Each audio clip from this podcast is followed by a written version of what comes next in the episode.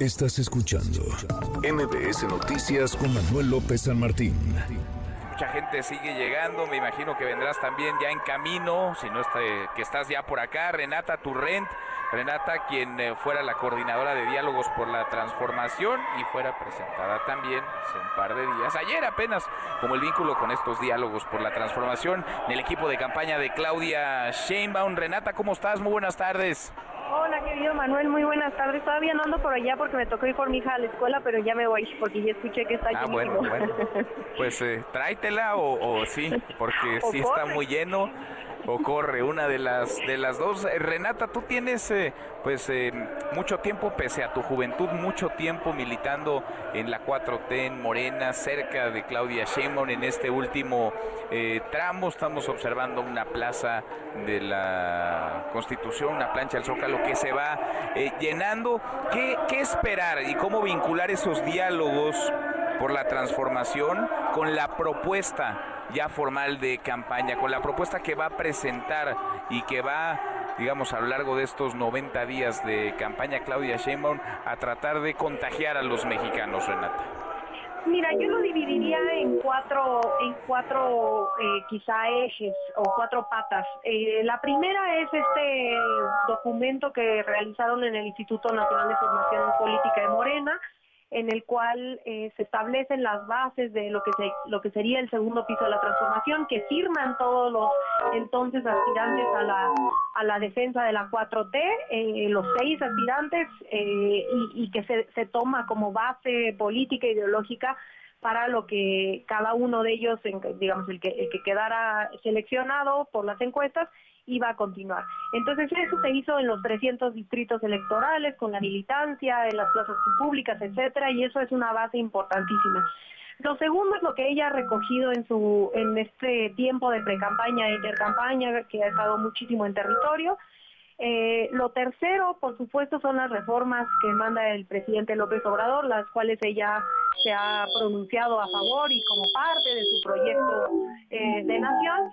Y la cuarta, precisamente, es el trabajo realizado durante diálogo, en, diálogos por la transformación, que se constituye, eh, lo, lo, coordina el doctor Juan Ramón de la Fuente y tiene 15 coordinadores y coordinadoras, expertos con trayectorias muy extensas en cada uno de los ejes y que se han reunido con personas expertas de cada uno de los ejes para poder construir un proyecto muchísimo más amplio de lo que es la militancia de la 4T, sino que incluya sectores más amplios.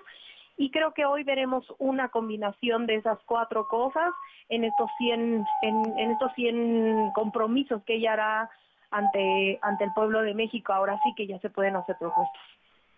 Decir, nadie dudaría, nadie podría poner en tela de juicio que eh, Claudia Sheinbaum, digamos, le dará continuidad, le colocará, como ella ha dicho, si gana la presidencia, un segundo piso a la cuarta transformación, pero tiene mucho más, Renata, que, que, ofrecer. Es decir, han recogido el sentir de muchas capas de la sociedad para nutrir su, su propuesta. Eso es lo que hoy va a presentar en el Zócalo. Totalmente, no, no cabe duda que hay un proyecto en conjunto, en el cual el presidente López Obrador ha sentado los cimientos y Claudia Sheinbaum si llegara a ser presidenta y el pueblo de México la elige, ella eh, consolidaría esta, este proyecto de nación y por lo tanto pues ahí por supuesto una eh, afinidad eh, política e ideológica entre ambos muy importantes, sin embargo Claudia Sheinbaum tiene prioridades distintas a las a las de López Obrador. López Obrador también encontró el, Estado mexicano en otro estado eh, muy deteriorado eh, por, privatizaciones, etcétera.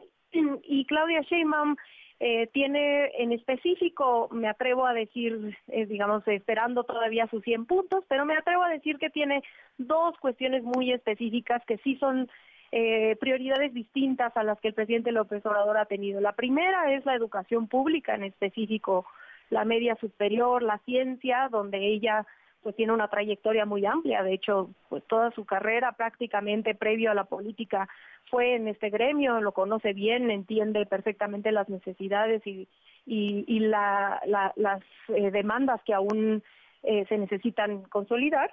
Y el otro eh, es una transición energética que estará atravesada por un proyecto de medio ambiente, ¿no? Porque ella un poco también como parte de su de su formación de, la investigación que ella ha hecho como como científica, pues eh, eh, es sobre medio ambiente, entonces me parece que veremos en estos 100 puntos eh, mucho sobre esas, acelerar esa transición energética energías más limpias. Me atrevo a adelantar esas dos nada más. Pues será, será interesante escuchar, por supuesto, el mensaje, los compromisos que presente. Eh, tú has tenido, digamos, una posición de avanzada y de privilegio para ir recogiendo, digamos, este sentir, coordinando los diálogos por la transformación. Veremos y, por supuesto, pues será el inicio apenas, el saque para lo que viene estos próximos 90, eh, 90 días. Eh, Renata, ya no te entretengo más para que llegues a tiempo acá al Zócalo. Gracias, muchas gracias por platicar con nosotros. No, hombre, gracias a ustedes. Te mando un abrazo y nos vemos por allá, a toda la gente. Ojalá que tengamos eh, oportunidad de, saludarnos en persona. Seguro que sí, abrazo de vuelta. Es Renata Turrent, coordinadora de Diálogos por la Transformación, también en el equipo de campaña de Claudia, de Claudia Sheinbaum. Manuel López San Martín en MBS Noticias.